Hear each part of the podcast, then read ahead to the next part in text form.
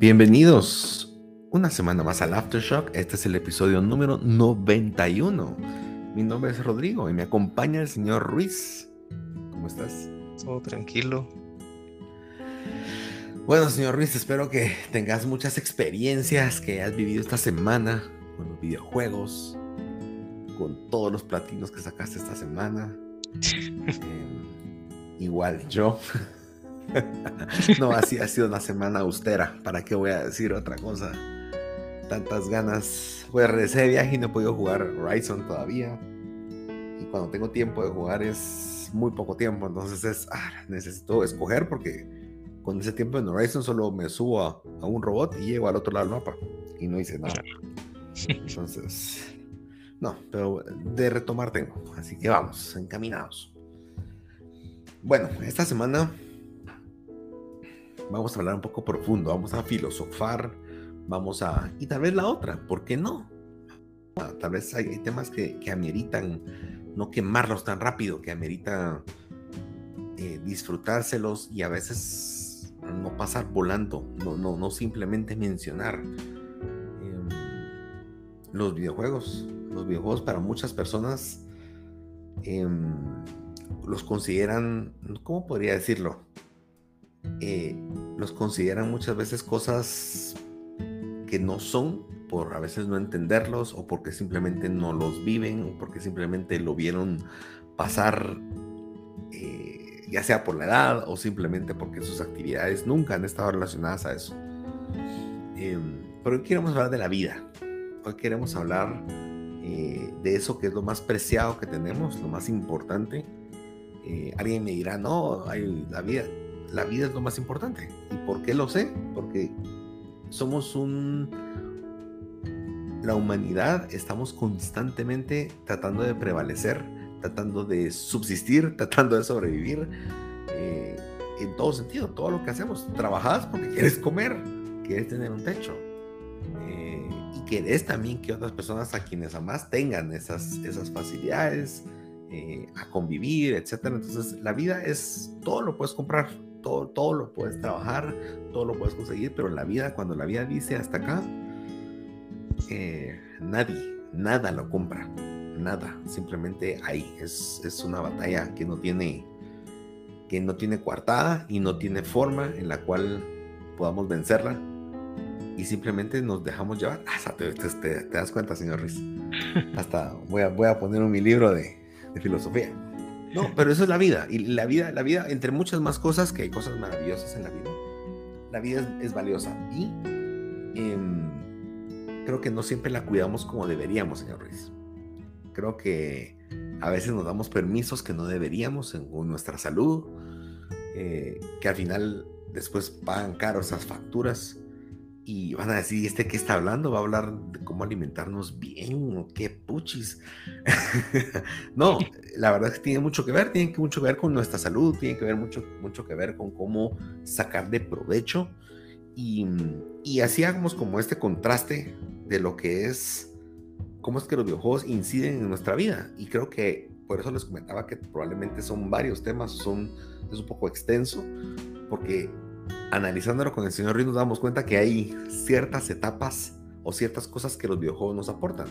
Y lo que les mencionaba al inicio, muchas veces para las personas cuando les preguntan, ah, que los videojuegos, y yo lo veo en las noticias todavía en pleno veinte veintidós, y lamentablemente hace unas, en mayo fue el último que recuerdo, ataque en una escuela en Estados Unidos, y yo me acuerdo que ponía a ver la noticia, a entender y tratar de, de pues... sentir esa empatía de qué es vivir ahí, porque una cosa es ver la noticia, pero los papás que vivieron lo que sucedió en esa escuela en, en Texas, decís, ¿Cómo, ¿Cómo puedes estar tranquilo sabiendo que tus hijos van a, un, a estudiar y que no sabes qué pueda pasar?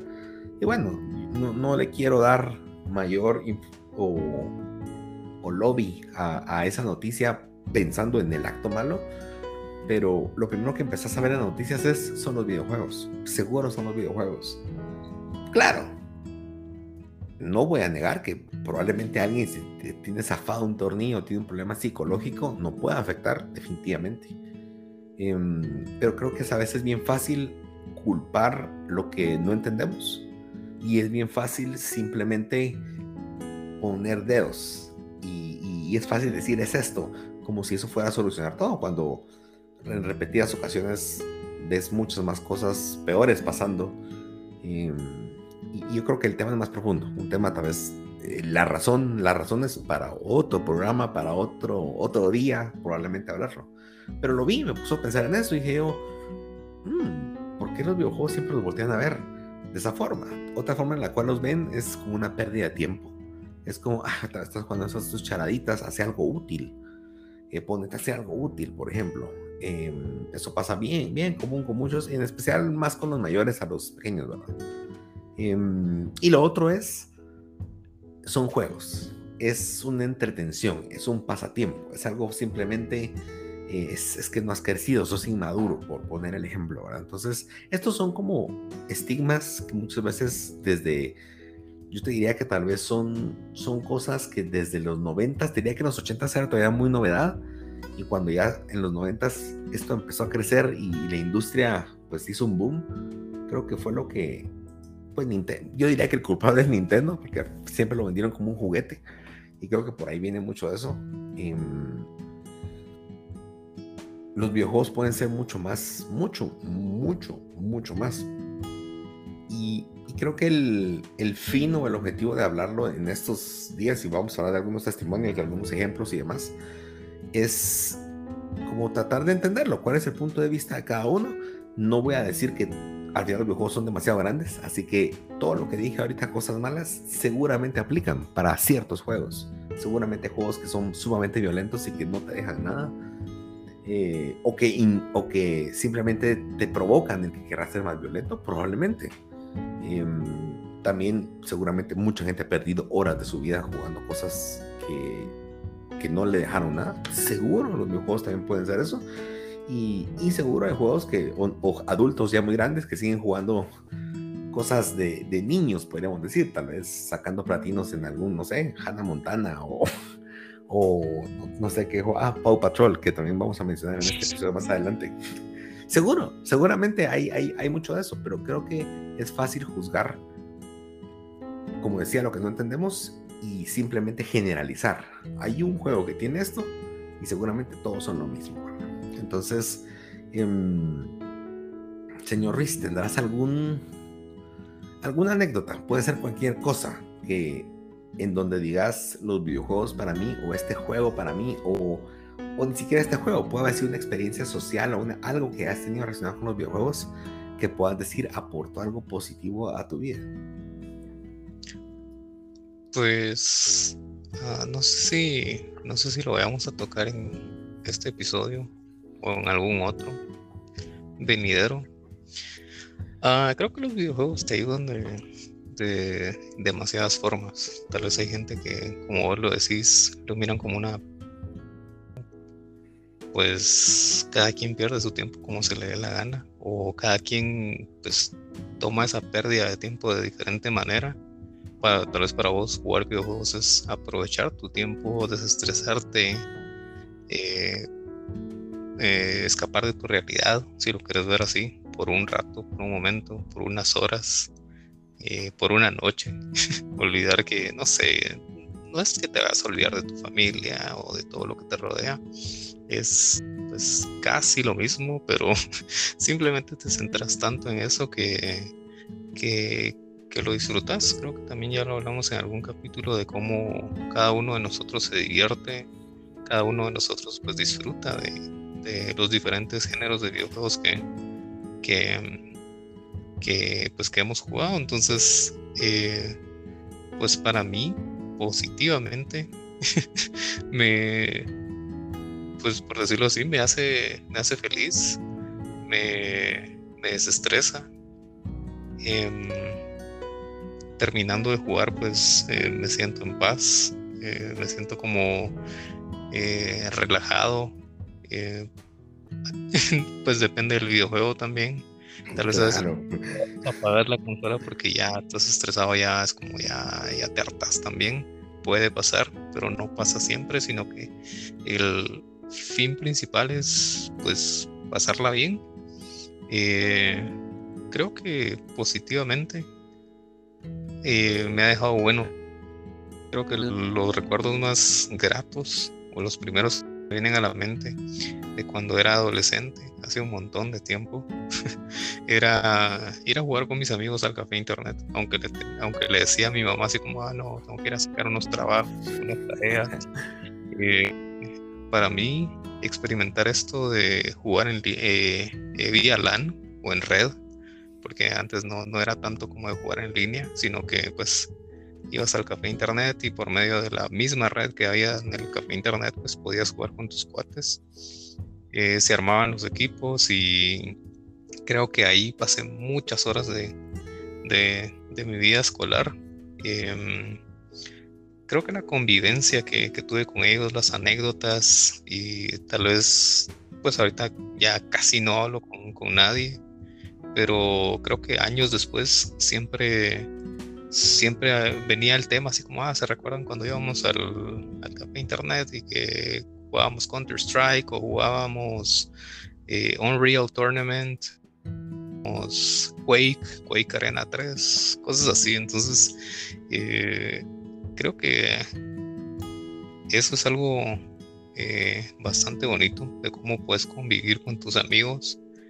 Eh, pues es cierto, hacíamos también deporte, jugábamos fútbol, eh, salíamos a molestar así en bicicleta y todo, pero creo que si, si me preguntas algo relacionado con videojuegos, creo que eso, eso me ha dejado de bueno. Unas, también me ha dejado buenas amistades, eh, incluso en línea también, pues en mi momento de jugar Dota, ya hace pues, unos diez años, pues eh, hice, hice algunos amigos así en línea, que tal vez no es como que les contabas tanto de tu vida, pero sí era como, era grato para ellos saber que te volvías a conectar, que podían volver a jugar juntos y, y pues pasar, pasar un buen rato. Creo que eh, los momentos que, que he pasado jugando pues y compartido con otras personas pues son, eh, son muy valiosos.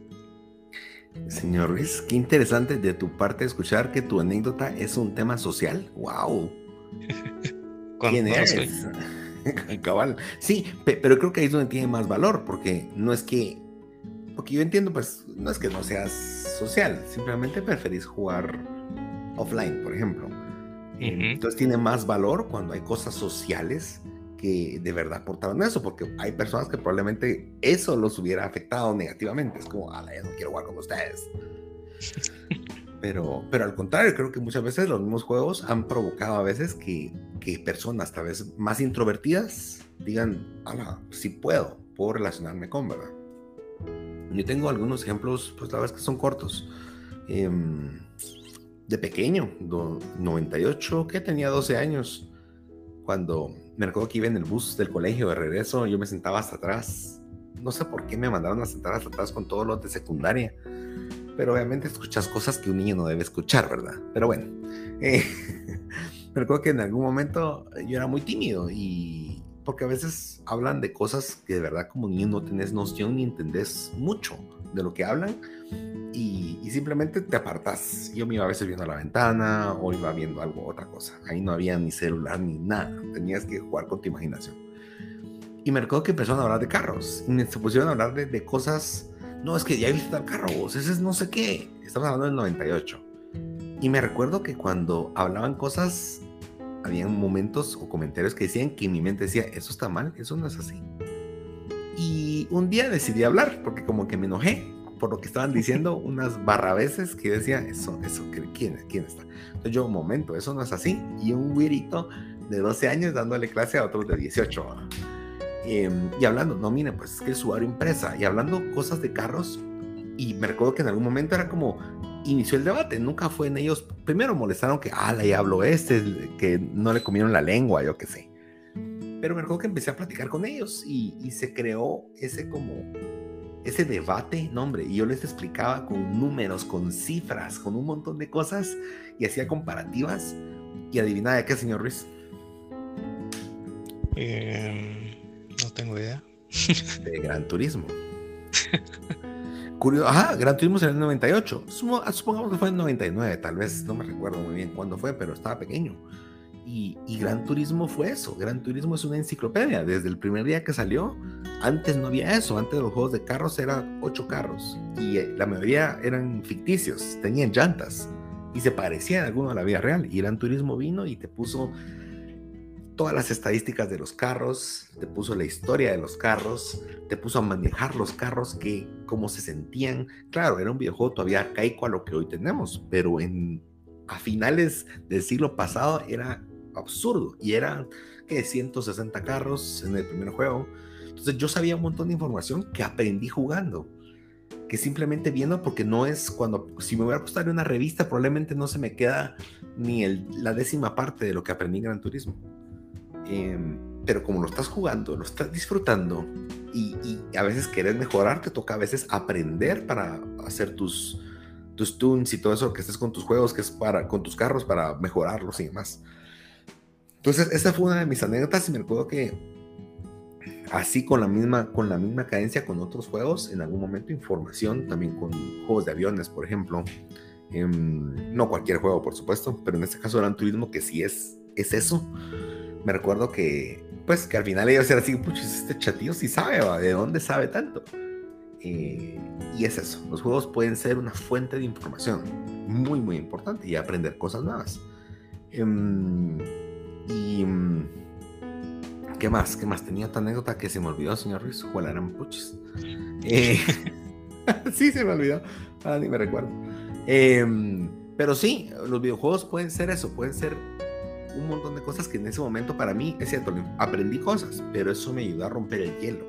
Claro, hay conversaciones que no me podía meter más adelante, pero dejé, me ayudó a romper esa barrera que también era parte de la timidez, el no tener de qué hablar, o el sentir que no puedes aportar algo. Y en ese momento logré, logré abrir un poco esa brecha y, y hacerlo. Otro ejemplo, ay, se me vino a la mente, fue... Una, pues un día viajé a un lugar, una ciudad muy importante y reconocida, que Frank Sinatra le dedicó una canción, New York, New York. Y me recuerdo que ya, ya teníamos, el, pues nunca había pensado que quería viajar, y, y el, el objetivo era ir a conocer, ir a caminar, ir a explorar. Y, y antes del viaje me puse a pensar, a la, como buscaba mapas, bajaba mapas para tener offline por si no tuviera roaming o algo por el estilo. Y es bien difícil ver un mapa cuando no conoces las cosas. Es bien difícil decir, ay, ¿aquí qué es? Y adiviná, señor Riz, se me ocurrió una idea muy buena.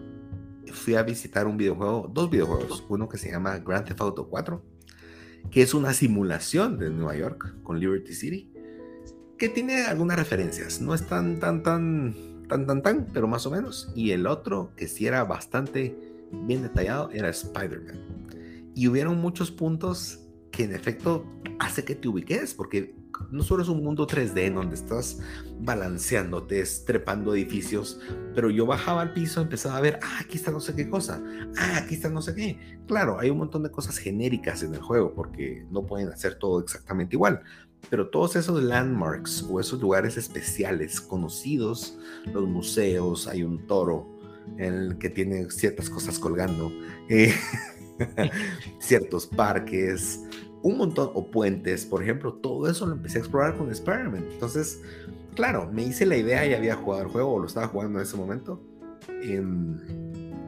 y cuando llego allá, claro, no es lo mismo estar en un videojuego todavía con esa calidad, pero cuando llegas ahí, no te sentís tan nuevo, no me sentí tan pollito comprado, era como, no, por aquí queda tal cosa, y a veces ni siquiera es ubicar las cosas, simplemente ubicarte. Entonces, es una ciudad con edificios tan altos que cuando estás en medio no te das cuenta en dónde estás. Puede ser cualquier cosa, entonces tienes que buscar a veces entre las calles ver qué miras a lo lejos y decir, tiempo, ¿a dónde agarro, verdad? Porque aquí vas a agarrar una brújula, a ver cuál es el norte, pues. Entonces, pues era así como, ah, no, allá está el, el World Trade Center. Ah, no, allá está el, si estoy aquí parado y allá está el Empire State, quiere decir que estoy más o menos por aquí. Hay que caminar para acá. Todo eso me ayudó muchísimo. Y es algo que, viendo un mapa o probablemente leyendo un libro, inclusive viendo películas en Nueva York, nunca hubieras podido tener esa experiencia de ubicarte en una ciudad. De, de, de poderte sentir no tan ajeno a ella, y eso para mí tuvo mucho valor. La verdad es que me, me sorprendió mucho. Tal vez no lo pensé en ese momento tan así, pero definitivamente hizo que la experiencia en mi viaje fuera mucho mejor. Y bueno, se preguntarán, y todas esas experiencias, pues al final son ejemplos, son testimonios, son cosas que sí vivimos, pero ¿qué tal si lo clasificamos un poco mejor? Y a menos para entendernos Y, y poder ver un poco más la, el big picture, podríamos decir, de, de qué cosas un videojuego nos puede, nos puede proporcionar y por qué eso agrega valor a nuestra vida. Entonces, número uno, eh, la verdad es que puedo hacer que esta lista crezca, discúlpenme, pero digamos que hay cinco, hay cinco categorías grandes. Una que vamos a ver es cosas que podemos aprender, cosas nuevas, esa es una. La segunda son habilidades que podemos aprender a través de los videojuegos. Eh, la tercera son temas emocionales que aportan a nuestra vida. Eh, inclusive temas terapéuticos que están bastante asociados uno con el otro. Y que hay algo para todos. Este es como el resumen general. Probablemente no vamos a to- to- tocar todos el día de hoy. Pero empecemos, señores. A ver. Eh, ya vimos una que es el tema de la geografía, podríamos decir. Aprender un poquito más de, de, de ubicarnos. Yo también tengo estas anécdotas, señor Ruiz, aprovechando la geografía. Yo recuerdo una vez un examen, eh, no sé en qué grado era, creo que era quinto primaria. Y, y creo que había leído, había leído, claro, el texto, etcétera. Pero yo era de los que usualmente eso de irme a leer y memorizarme las cosas nunca fue lo mío. A mí me gustaba aprender en clase. Entonces, estaba en medio examen y me recuerdo que vino la pregunta y decía, ¿cuál es el río más grande de India? Y yo me recordé, yo, juepuchis, imagínate qué nombres tendrán esos ríos, pues ahorita ni me recuerdo. Pero, haciendo memoria en el examen, a medio examen, cuando pues yo acababa de jugar un juego que se llama Tomb Raider tres, y en Tomb Raider tres hay, una, hay un capítulo en donde jugás en India. Y casualmente hay un momento en el cual jugás alrededor del río Ganges, que era como un río importante. Claro, en ese momento no es que yo dijera, fijo, la respuesta es tal, pero me recordé y dije, bueno, ¿cuál es la probabilidad? Prefiero decir que es el río Ganges, o Ganges, como le digan, eh, y cualquier cosa, aunque sea, le puse un río que es de verdad. Y la tuve buena, señor Risto.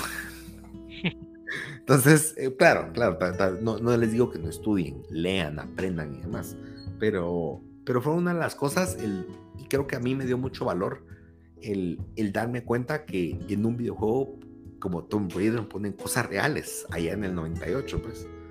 Eh, pero hay cosas como geografía que podemos aprender, mira los Assassin's Creed, o tanto juego que ahora utiliza lugares importantes o lugares a donde uno puede ir. No estoy hablando de God of War, ¿verdad? Porque no sé quién pueda ir a, a, a esos lugares, eh, no existen, pero también ese es otro tema que vamos a ver después. Eh, temas de historia, eh, muchos, muchos, inclusive muchos juegos utilizan cosas históricas, o como los Uncharted utilizan eh, mucha de la historia y la acoplan, claro, hacen modificaciones para para para meterse en la narrativa que están construyendo, pero muy, hay muchas cosas importantes que, que simplemente, y creo que a mí me da mucho valor al que metan eso. Eh, otro, eh, el tema de idiomas, no sé vos, pero yo, pues, no, no sé si en P C era distinto, señor Ruiz, pero en consolas, hasta allá, algunos juegos en el Play dos tenían español, de lo contrario, todo era inglés, y tocaba hacerle ganas con inglés. En el Play tres ya algunos juegos fue más normal que ya tenían una opción para poner en español. Eh, yo me acostumbré desde pequeño a jugar todo en inglés y a la fecha juego todo en inglés. Muy rara vez pongo un juego en español. Tal vez si no tiene audio, no tiene diálogos. Pero de lo contrario, a mí me gusta escuchar y usualmente los diálogos en inglés son los oficiales. Y, y así, yo creo, no, no te digo que jugando videojuegos aprendí a hablar inglés, pero creo yo que con el acento y con muchas otras cosas o ciertas palabras me ayudó mucho y creo que me hizo acostumbrarme al idioma. Eh, en ciencias, ¿a qué me refiero con ciencias? Eh, hay muchos juegos en los cuales hasta tem- tocan temas de física, de ciencia, de, de experimentos, de cómo funcionan, no sé, X cosas en, en el mundo. Eh, y, y qué bonito que se esmeran muchas veces en, en poder poner cosas fidedignas y que cuando las, las haces como, haces como la, o haces la comparación con la vida real, decís, sí, eso hace sentido. Eh, yo creo que muchas de esas cosas tienen, y, o sea, los juegos pueden ser un método de aprendizaje. Eh, en Japón, inclusive, pues eso no es reciente, pero hace varios años, eh, en algunas escuelas, el Game Boy, el Game Boy, creo que era el... el que tiene dos pantallitas, el que no era tres D, el Game Boy eh, D S creo que era, dual screen, ajá, uh-huh. eh, tenían los, utilizaban en las escuelas el Game Boy, porque hay juegos que desarrollaban exclusivamente para escuelas, y creo yo, señor Ruiz, que la mejor forma de aprender, y como yo mejor aprendo, es jugando. A mí si me pones a a, a lea esto, a haga un resumen, a mí eso no me ayuda. Aprendo algo, seguro, pero a mí me gusta estar en una clase y no estar apuntando nada. Me gusta estar poniendo atención y tratar de entender o imaginarme lo que el catedrático empieza a hacer, y por eso a mí no muchos catedráticos a veces hacía clic con ellos. Y cuando había alguno que sí de verdad se iba, volaba y empezaba explicando todo y ponía ejemplos y lo hacía de una forma gráfica, es de donde más aprendía yo. Ahora, entiendo que no todos aprenden de la misma forma, pero creo yo que esa forma didáctica de enseñar que un videojuego puede darte tiene un valor muy grande, y creo que no lo han sabido aprovechar, y no digamos aquí en Latinoamérica el sistema de educación ni siquiera piensa ni sabe que es un videojuego, pues. Eh, pero creo yo que, que es necesario adaptarnos. Inclusive te diría que Duolingo, el juego, el, la, la app para aprender de... pues que es orgullosamente guatemalteca, eh, Duolingo al final es un juego, es un juego en el cual aprendes otro idioma, pero sigue siendo un juego, y eso creo que eso te incentiva a seguir probando, a seguir intentando. ¿Qué opinas, señor Ruiz? ¿Has aprendido algo con los videojuegos? Mm, yo sí le voy a dar gracias a, a los juegos, videojuegos, porque han sido como una enciclopedia. Pues para los que nunca usaron una enciclopedia, era un libro enorme, grandote, que tenía como varias secciones donde podías investigar, incluso donde cuando te dejaban tus tareas ibas a ver una enciclopedia y ibas a ver eh, pues la variedad de temas que tenías, eh, cosas sobre animales, cosas sobre eh, ciencias, ciencias naturales, historia, eh, a la gran... muchísimas cosas, la verdad, tenían demasiado valor, y creo que eso también lo mirabas en las historias, en cada uno de los juegos. Yo pues sí puedo decir que gracias a los videojuegos eh, aprendí bastante, bastante inglés, bastante, bastante vocabulario, porque sí era como que un curioso. Y, y era como que a veces hasta apuntaba las palabras y, y después las investigaba. Pues antes no había internet, tenías que ir a tu y, y sí. diccionario inglés-español y ver qué era la palabra.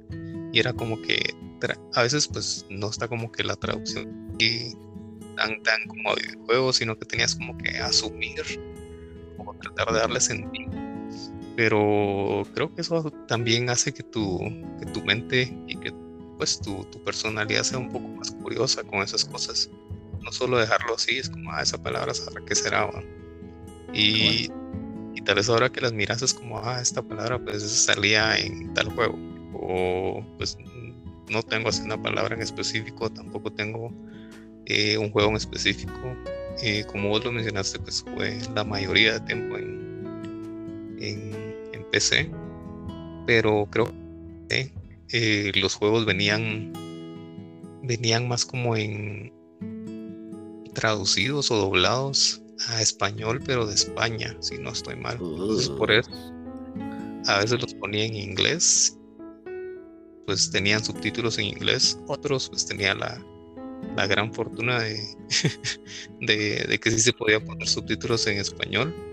Eh, eso te da bastante, pero también le pones como que como que tu mente va asimilando eso de que lo que están diciendo, pues, ah, esta palabra significa esto, eh, no sé, va, tratas como que darle sentido a la conversación con lo que estás leyendo, y es como, ah, lo que dijo eh, en esta palabra en inglés es esto que me están traduciendo. Entonces, ahí es donde, pues, tu cerebro ya empieza como que a guardar toda esa información. Te sirve después, claro que te sirve, a mí pues me sirvió bastante, incluso como lo decís, a articular tus, tus oraciones en inglés. Tal vez es como que, ah, sí, aquel dijo tal frase y es como, ah, eh, se oye bien chilena porque es como un nativo, pues la, la, la diría, no como uno que medio más que el inglés así. Ajá, eh, es cierto. Como que eh, pensando como... Eh, cómo formar tu frase, pero tal vez si la escuchaste en alguna película, en algún, en alguna eh, canción o yo qué sé, alguna frase de videojuego, pues es como que ya hasta eh, te las llevas de, de muy muy y la decís así como ellos lo dicen, va. Y la vez que, que sí. Creo que por eso eh, sí. Aprendí bastante, amplié mi, mi vocabulario. Eh, tal vez en historia pues no tanto. Que no, no jugaba mucho juegos de historia, pero sí, sí te ayuda. Sí, fijo. A mí, a mí lo que me gusta es ponerte, ahorita me ponía a pensar en juegos como Mass Effect, que hablan muchas cosas del espacio. A mí me fascina. Yo no sé, señor, yo soy un, un nerd viendo el tema ahorita del telescopio, de ver, no sé, de, de ver las dimensiones del espacio, siempre me gustó. Eh, y ver, me gusta cómo es que ciertos juegos pueden ser, no te lo ponen en la cara, como, mire, esto es para estudiar. No. Hay juegos que simplemente toman elementos y, y por ejemplo, que ahora hablamos de, de este juego que estás esperando de terror para fin de año. De Calisto. Protocol, Calisto Protocol, que es en una luna, de Júpiter, ese tipo de cosas, ponete. Que, que obviamente es, escogen el escenario, la luna, porque tiene eh, características en las cuales, o, o pues es la luna que más tiene características similares a la Tierra, sin ser la Tierra, pero donde, va, de todos los lugares del, del, del sistema solar, donde tal vez podríamos vivir, ¿verdad? Entonces, me gusta que agarran esos elementos, porque tal vez alguien no lo sabe. Y, y probablemente investigaron cómo era la geografía del planeta para poder saber cómo vas a hacer eh, los, los, los, los biomes, le llaman, o los, o los escenarios, de cómo, cómo va a ser ambientado, cómo va a ser la iluminación. Y de alguna forma puedes decir... Tal vez no es que estés en ese planeta y nadie ha estado en, perdón, en esa luna. Nadie ha estado en esa luna, nadie ha puesto un pie en esa luna. Pero de alguna forma, eh, la única forma de verlo hoy es tal vez con algún render o con alguna imagen, un arte que alguien hizo. Qué mejor que estar ahí, qué mejor que ver ambientado. Y yo me imagino que en algún momento vas a salir de la prisión en ese videojuego y vas a ver al cielo y vas a ver un planeta gigante que simplemente se ve que es tu cielo, es tu techo, es todo lo que ves en el cielo, que sería Júpiter. Quiero ver cómo se va a ver eso, porque obviamente es, va a ser imponente, pues, si, si uno a veces está en, no sé, en, en, lo, en los, ¿cómo se llaman? Los cenotes que están en, en Huehuetenango, o, o en las ruinas de Tikal, o, o mejor aún, yo recuerdo que de pequeño una vez fuimos a, al Gran Cañón, y esa cosa te paras a la par y decís... No imaginaba algo tan gigante con, o no lo dimensionas, eh, no digamos un planeta, pues, a la par, estando en su luna. Entonces, ese tipo de cosas creo que los videojuegos te lo pueden, te lo pueden hacer de alguna forma, tal vez no exactamente como sería, pero te acercan un poco más a vivir ciertas cosas que de otra forma no podríamos vivir. Y bueno... Ahí estamos hablando de cosas, o cerramos el tema de cosas que podemos aprender o vivir. Y cómo es que eso nos puede agregar un montón de valor. Y, y, y la verdad es que creo que enriquece nuestras vidas. Por supuesto, esto no reemplaza el que, te, el que puedas viajar, el que puedas ir a conocer, eh, el que puedas aprender y discutir con otra persona. No es un reemplazo, simplemente agrega. Y, y qué bonito poder tener este tipo de conversaciones con alguna persona, con, ¿en qué bonito decir? ¿Y dónde aprendiste todo? Pues en Assassin's Creed. eh, ¿Qué si vos hablando charadas? No han visitado Raccoon City. Dicen que es muy bonito en esta era. Bien, bien casaquero.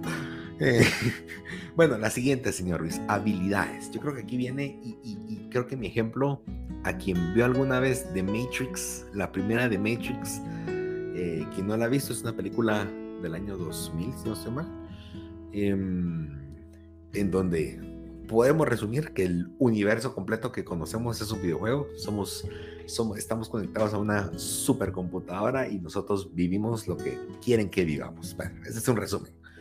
Um, y cómo es que, que en algún momento cuando salís de la Matrix viene Neo, que es el personaje principal, y él dice, quiero aprender Kung Fu. Algo así me imagino. Y es como, ah, bueno, pum, te meten en una, te meten como el, el curso... el curso Open English de aprenda aprenda Kung Fu en cinco minutos o Kung Fu para Dummies, y, y él, pum, por supuesto, él se mete en una realidad donde aprende Kung Fu en una pelea y de repente dice, puches, ya sé Kung Fu. Él, yo no sabía que sabía Kung Fu, como que se lo insertaron, algo así. Los videojuegos a veces los veo de esa forma. Claro, vas a aprender Kung Fu con un control en tus manos, no lo creo, pero pero hay otras cosas que sí puedes aprender y Y, y poder sacar provecho. Eh, pues para mí estas son las habilidades, y hay muchos tipos de habilidades. Hay cosas, eh, van a decir este Rodrigo otra vez, pero por ejemplo Gran Turismo nuevamente, cuando sí tenés un timón, cuando sí tenés las herramientas para que se asemeje lo más posible, puedes aprender esa habilidad eh, y aprender. Yo aprendí muchas técnicas de manejo y por eso me gusta manejar en carretera, porque no solo es llevar el timón a donde me lleve la carretera, sino aprendes cómo frenar, aprendes cómo desacelerar, dependiendo la pendiente, dependiendo el peralte, ¿sabes? Y puedes diferenciar cuando una curva es más peligrosa, porque sabes que el carro te empieza a jalar o sentís ciertas vibraciones que, que en una buena autopista no sentirías, ¿verdad? Entonces son cosas que vas adquiriendo. Eh, aquí hay muchas, tal vez una muy importante para mí es eh, espaciales, todas las habilidades espaciales. No sé si es, muchos, algunos aplica para ustedes, escuchas, pero es bien común que no mucha gente tiene la habilidad espacial. Y habilidad espacial me refiero a cómo navegar, en cómo ubicarte, inclusive simplemente estar en un lugar y decir, para allá es no sé qué, o para venimos de tal lugar, o venimos de tal. A veces con las carreteras, más aquí en Guatemala, tan, tan, ¿cómo se dice? No estoy hablando de la calidad, estoy hablando de, de que tenemos un terreno muy escarpado, hay muchas montañas y las autopistas no son rectas, así de sencillo. Entonces es bien fácil que uno se desubique, pero poder tener esa habilidad, eso se desarrolla, eso no siempre viene a la primera. Eh, y los videojuegos te ayudan un montón en eso. Y no digamos si estás jugando en V R, creo que ahí es en donde más te puede ayudar. Primero, primero no vomitar, creo que es uno de los requisitos principales, pero... Primero pasemos esa, esa, esa, esa barrera, pero ya que ya no vomitaste, el poderte sentir en un lugar, el poderte decir a, a dónde voy y, y ubicarte en este, en, este, en este universo, en esta creación. Eh, otro, otro que yo veo mucho es el tema del eh, temas analíticos, que podríamos decir, pues aquí me recuerdo mucho de todos los temas de en Tomb Raider o en Resident Evil, en donde hay acertijos, y los acertijos no siempre son un ponga la llave aquí. Muchos demandan el decir, bueno, ten, tiene estas figuras, tiene esto, eh, estas figuras se relacionan con no sé qué, con la luna, que el sol, que la posición, que el occidente con el norte, y empezás a hacer tu lógica y decir, ah, esto corresponde a tal, esto corresponde a tal. Los juegos tienen, muchos juegos tienen esos elementos que a veces a mucha gente no les gustan, pues porque cada, para cada quien tiene cosas o virtudes y demás, pero para mí tiene un valor muy importante, porque en un juego de acción le baja un poco el nivel, para no estar todo el día echando penca o todo el día disparando. Me gusta cuando hay juegos que te tienen distintos elementos, en donde a veces necesitas meditar, algún, necesitas acción, entonces necesitas agilidad y, por ejemplo, esos elementos. ¿Hay algo más, algún elemento, señor Ruiz, que que consideres hayas, hayas mejorado jugando? Um, pues en esta, en esta parte de, de habilidades, fíjate que creo que hasta, hasta en mi trabajo mm. siempre, o oh, bueno, eh, sí, en los temas como numéricos, en los temas de razonamiento y cosas que demandan ahora los trabajos, si lo querés ver así ya de una, de una forma más formal, por decirlo así, una, una cosa que te puede servir en la vida, pues a mí, a mí sí me sirvió como que a, a, a que mi mente, pues, va a sonar un poco feo, pero fuera un poco más ágil, que pudiera razonar y pensar mejor las cosas que tal vez pues otras personas, que es como que les costaba un cachito más entender algunas, algunos problemas, yo que sé, eh, en el trabajo, en la vida, incluso en la universidad. eh, eh, pues a mí me, me gustaba bastante la, la matemática, la física y todo eso. Entonces eh, eran cosas que tal vez mucha gente dice así como que no, es que a mí no me gusta eso porque qué difícil. eh, pero los problemas que te ponen en matemática pues a veces pues los puedes ver en eh, pues me, me refiero al grado de dificultad, como vos lo decías, tal vez en en un juego como Resident Evil, como Uncharted, que tiene acertijos, eh, no se me viene algún otro a la mente, pero sí te ayudan a que tu ratoncito, a que tu hámster, pues agarre un poco más de, más de chispa, como le decimos acá, que se ponga más las pilas, que como que, que brille y que, y que tengas como ese switch, que, que tu cerebro adquiera esa, esa habilidad de pensar un poco, pues tal vez sí un poco más rápido, de razonar, de como que está entrenado, por decirlo así.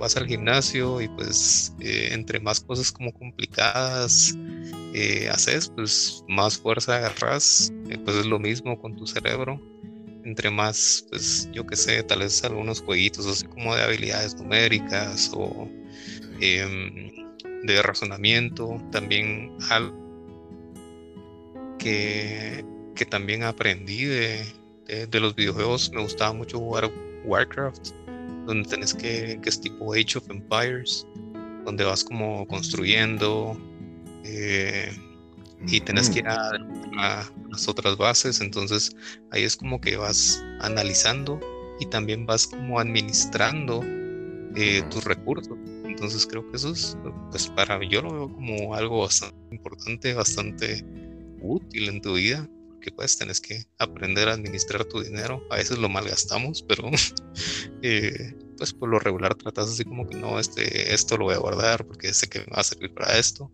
Pues es casi lo mismo de eh, no, ahorita no puedo construir esto porque, porque me sirve más, eh, no sé, fortificar mi base, eh, hacer más loco, o eh, yo que sé va. Entonces creo que esas cosas pues eh, te ayudan bastante en, pues cuando ya sos grande, por decirlo así. Claro, y fíjate que, bueno, claro, grandes, pensando en, en ya adultos o profesionales y demás, pero sin ir tan lejos, aquí en las escuelas, seamos honestos, a mí nunca me enseñaron de economía o administración. Llegas a la U y, y ¿sabes qué es lo más chistoso de eso? Que te enseñan contabilidad, que es como el paso siguiente, pero no te enseñan la base. En la...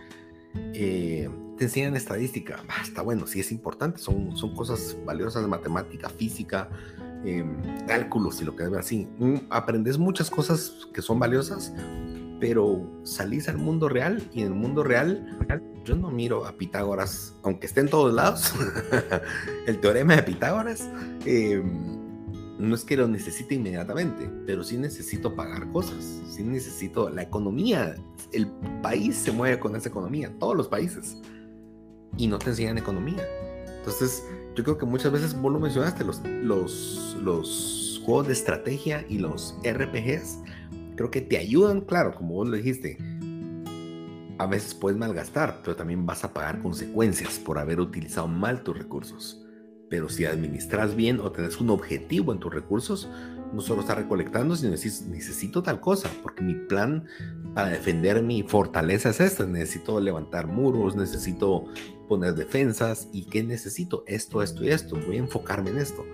Eso tiene un valor bien grande que no lo enseñan, y no digo que sea tan complejo, pero no es lo mismo agarrar un papel con todo el tiempo del mundo a saber que tenés el tiempo contado porque te vienen a atacar ya.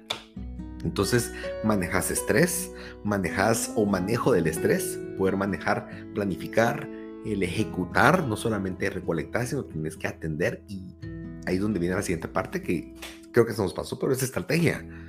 Necesitas estrategias, y en, en lo que hagas en la vida estás tomando decisiones. Esas son estrategias. Tenés un examen, ¿cuál es tu estrategia? ¿Vas a estudiar? Eh, es, en, es en tres semanas. Una pésima estrategia es estudiar un día antes, pero muchas veces lo hacemos. Ajá, pero ¿qué pasa si te enseñan a, antes de que te pongan las cosas, te dicen la estrategia y te enseñan qué es tener una estrategia, cómo atender cosas? Puedes decir, bueno, primero conózcase a usted mismo. Usted no es bueno para aprender un día antes, pero si tres semanas antes, de a poquitos, usted empieza a aprender un poquito, le va mejor. Yo creo que ahí es en donde los videojuegos pueden serlo. Claro, hay N cantidad de juegos que, que simplemente es apachar frutitas. Y, y, y tal vez tengan algunas habilidades ahí bien metidas, pero creo que los juegos pueden ser un montón de cosas más, y creo que eh, definitivamente pueden hacer que perdas tu tiempo. Pero si una mamá, si un papá o sus hijos ahorita les están pidiendo, quieren jugar o les quieren pedir la tablet para jugar algo, eh, no está mal, pero tampoco está bien. Es bueno todo con medida, es bueno todo administrando, y que ustedes definan bien qué le pueden dar.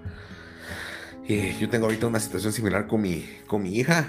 Eh, no queríamos darle celular, nunca le hemos dado celular, la verdad. Nunca le hemos tenido con celular, pero ya decidimos darle una tablet. Y obviamente yo tenía mucho miedo porque sea, yo no quiero que se acostumbre a que quiera estar metida ahí. Y, y gracias a Dios sabe que hay ciertos horarios, inclusive hay días enteros que no, ni siquiera se recuerda que existe la tablet, pero tuvimos que buscar una forma en la cual ella pudiera utilizar ese dispositivo de manera correcta para su edad. Entonces tiene un módulo en el cual ella no puede salir de ahí, ella tiene solamente lo que nosotros sabemos que puede atender y verlo. Revisamos cuáles eran esas aplicaciones, y, y es bonito verla a veces superando cosas, a veces claro, pide ayuda, pero a veces me he dado cuenta que cuando como que se empecina en, en, en la, tratar de entender las cosas, y cuando veo que después es tan fácil para ella hacerlo con apenas tres añitos, digo, sí, la verdad es que es una forma muy distinta a que yo me ponga a explicarle qué son esas cosas, pues eh, ver los colores, ver, no sé, cuando logra pasar un jueguito, de repente salen lucecitas y le dice felicidades, todo eso. En, Tal vez a mí esa felicidad ya no me daría mucho ahorita, pero a los tres años probablemente sí. Eh, entonces yo creo que cómo aportan los videojuegos a nuestra vida con lo que platicamos hoy, hay muchas formas, porque enriquece tu vida, porque te hace aprender, aprender y, y aprender a hacer cosas nuevas. De verdad te llena y de, te sentís, primero te sentís feliz contigo mismo, te sentís más seguro de ti mismo y demás, y creo que ahí empiezo a abrir un poco el tema para la siguiente semana, en donde vamos a hablar de temas un poco más profundos, un poco más dentro. Todo esto aporta, aporta para habilidades, aporta para tu futuro y demás, lo cual es bueno. Pero creo que hay cosas internas o hay detallitos dentro de cada uno muy personales que a veces los videojuegos, sin darnos cuenta, también pueden ser, dar unos granitos de arena más a, o aportar a lo que somos nosotros. ¿Algo más, señor Ruiz, que quieras agregar antes de que cerremos aquí? No, solo pues que queden pendientes del, del siguiente capítulo. La verdad es un, es un tema bastante interesante, tiene muchas ramas y también nosotros nos vamos por las ramas a cada rato. Pero pues ese es el fin, pues saber qué es lo que opinamos, qué es lo que que es lo que, lo que pensamos de cada una de las de, de, de los puntos que estamos tocando, si hemos tenido experiencias con eso, y pues eso es lo, eso es lo agradable. Entonces vamos a ver qué nos depara la siguiente semana. Bien, señores, qué gusto, y bueno, procedemos con las noticias de esta semana. Y las noticias para esta semana, pues tenemos algunas, señor Toledo. La verdad no No tenemos bombazos como hemos tenido en algunas otras semanas, pero pues no dejan de ser importantes. Eh, pues no sé, ya no sé si ya lo sabían, pero oficialmente ya no soy miembro de PlayStation Plus. Ah, así que ya me perdí Crash. Eh, cuando vi que dieron Crash fue como, ah, pero no, no creo que lo valga para volver a pagar un año. Todavía puedes, todavía puedes. ¿Puedes pagar solamente un mes? Eh, sale más caro, hombre. No, ponete, el juego cuesta... Pues nunca bajó más de treinta dólares en el precio más bajo que estuvo. Pagas diez dólares por un mes, lo canjeas, lo puedes jugar y cuando vuelvas a querer tener plus, ahí va a estar esperándote. Mm, no, mm. no caigo en la trampa, señor Tololo. Pero hablando de PlayStation, hablando de PlayStation Plus, pues ya tuvo su, su primera actualización para los miembros de, pues ahora es por niveles, de Extra y de Premium. Eh, pues agregaron bastantes juegos, entre ellos pues ya, ya tocamos el tema de los Assassin's Creed. Eh, los únicos que a mí me llamaron la atención fueron los Saints Row y el juego del gatito, que es Stray, se llama. Eh, sí, me gustaría jugarlo. Y Final Fantasy siete. Eh, pues hay otros hay otros que van a ir agregando pues eh, transcurriendo el año. Pues eso lo que lo que le dieron a, a los miembros de estos niveles de PlayStation Plus. Sí. Están molestando mucho porque hace poco fue que Xbox pues notificó que en el en el Game Pass iban a tener a Peppa Pig, el juego de Peppa Pig. Eh, claro, Game Pass es muy buen servicio, pero así como hay, no han habido juegos tan nuevos como quisieran, de repente tienen un montón de, de cositas que no mucho, también nosotros no pusimos aquí, pero Paw Patrol está en los juegos para este mes, para PlayStation Extra, entonces para cada quien, ahí sí que para los niños ahí ahí, eh, lo que quieran. Señor Ruiz, está Final Fantasy siete Intergrade, esa es la expansión al juego que pasaste, no te llama la atención. Qué bueno, la verdad no. Menos. Tal vez este es el juego que cambia tu... Te hace mi vida. Ajá. eh, no, pero sí, yo la verdad es que sí me puse a pensar porque yo por veinte dólares puedo ahorita eh, hacer upgrade a la, al PlayStation Plus Extra. Y la verdad es que el Stray, el del gatito, sí me llama la atención, no sé por qué. Pues el universo me llama mucho la atención, entender qué pasa ahí, por qué. O sea, cuál es el fin del gato. Y...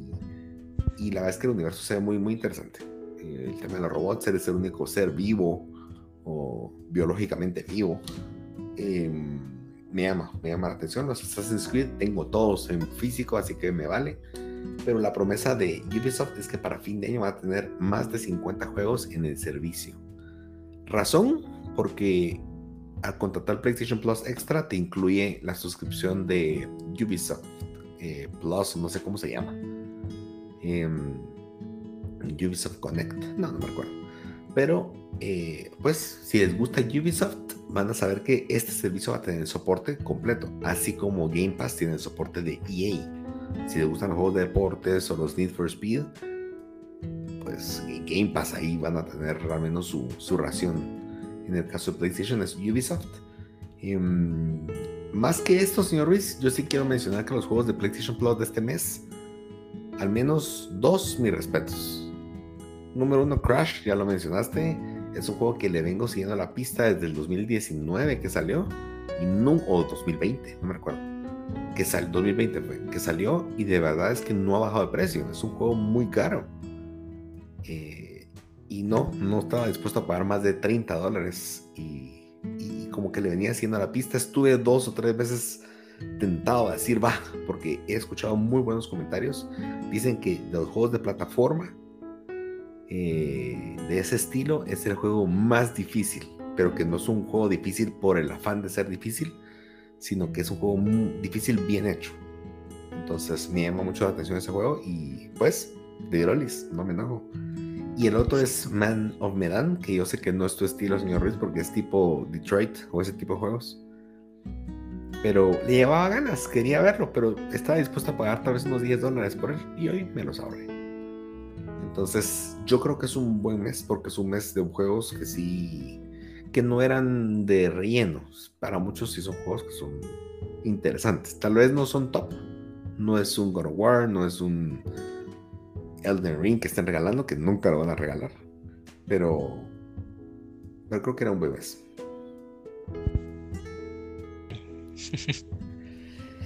Bueno, siguiente noticia. Esta la leo yo porque son temas que también les venía siguiendo la pista. Eh, lanzamientos para Switch. Eh, la verdad es que esta semana el señor Ruiz dijo que no habían bombazos. Depende para quién.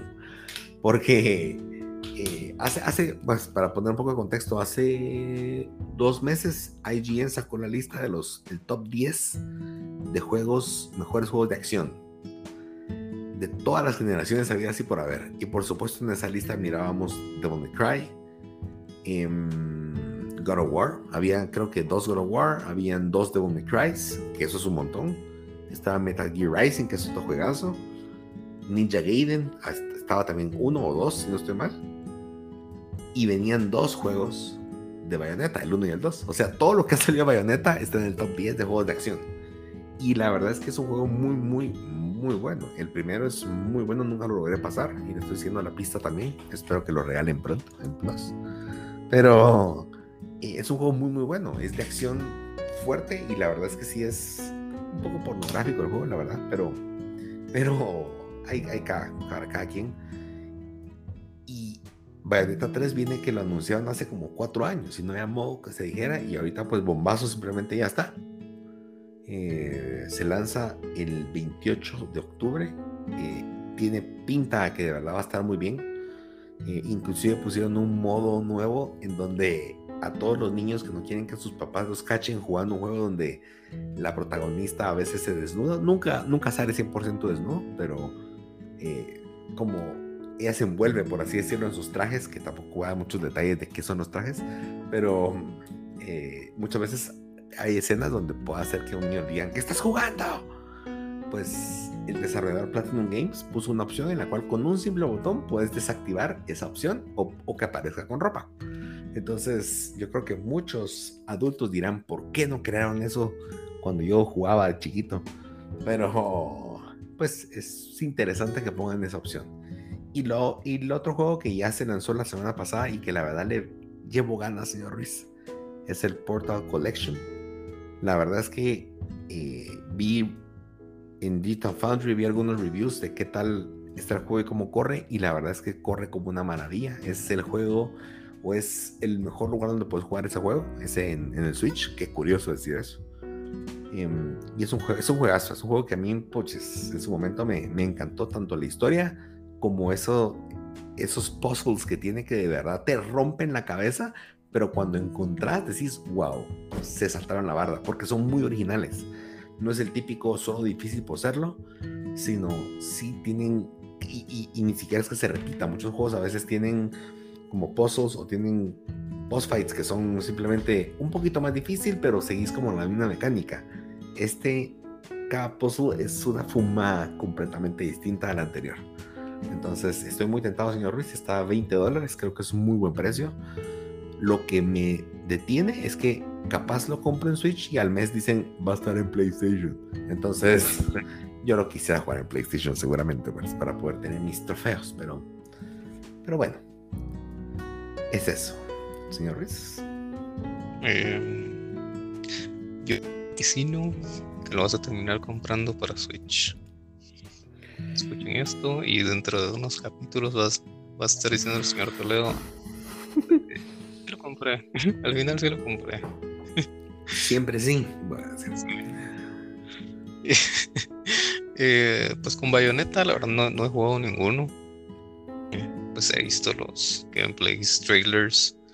El del tres pues es un es un juego tipo Devil May Cry, así bien muy muy rápido, muchos mucha acción, pero no es mi tipo, no es algo que, que si yo tuviera un Switch lo compraría.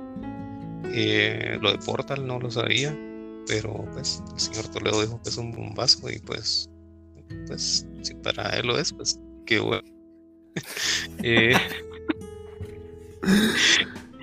Yo, yo pues no, tampoco juego Portal. Eh, sí, pues con lo que decís de los puzzles, pues ya lo hablamos hace un ratito, que empecés a cranear un poquito más, a pensar, a analizar.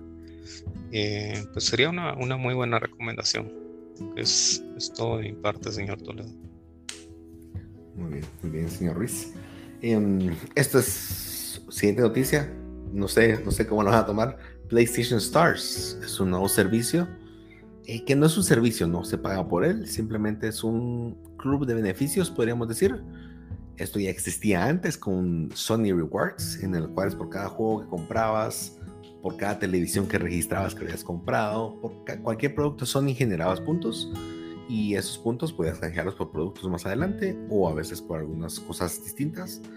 Ahora, pues eso murió hace un tiempo. Yo perdí todos mis puntos que tenía porque no dejaban canjearlos en Latinoamérica. Qué bonitos. Pero eh, pues este servicio viene a, a renovar eso, por así decirlo. Eh, pues prometen ciertas cosas, que vas a generar puntos por cada juego que compres, por ejemplo, que vas a generar también ciertos puntos o vas a tener beneficios por ciertos trofeos que ganes. No es por la cantidad de trofeos, te imagino que es por si, si sacan este trofeo en tal juego va a generar tantos puntos, porque tal vez son trofeos un poco más entrebuscados. Eh, Pues, pero incluidos está saldo para PlayStation Network, que lo cual no nos caería nada mal. Imagino que no va a ser tampoco demasiado. Tal vez después de tener X cosas vas a tener diez dólares, por ejemplo. Pero, pues, no está mal. Eh, Xbox ya tiene algo similar con Microsoft Rewards, así que no hay mucho más. Y lo más extraño es que dicen que también van a haber premios como figuritas o figurines digitales. Lo cual digo yo, ¿y dónde los voy a poner? ¿O dónde los voy a ver? Eh, lo cual me pone ahorita en una en modo Nostradamus, y puedo prever que se avecina un servicio similar a lo que había hace años como PlayStation Home, que era como un lo que quiere hacer Mark Zuckerberg ahora, que estemos en un lugar virtual donde nos juntemos. Me gustaría que Sony retome esa idea, pero que pues cada quien se disfrazaba de su personaje favorito. Me recuerdo, tenías un apartamento en PlayStation Home.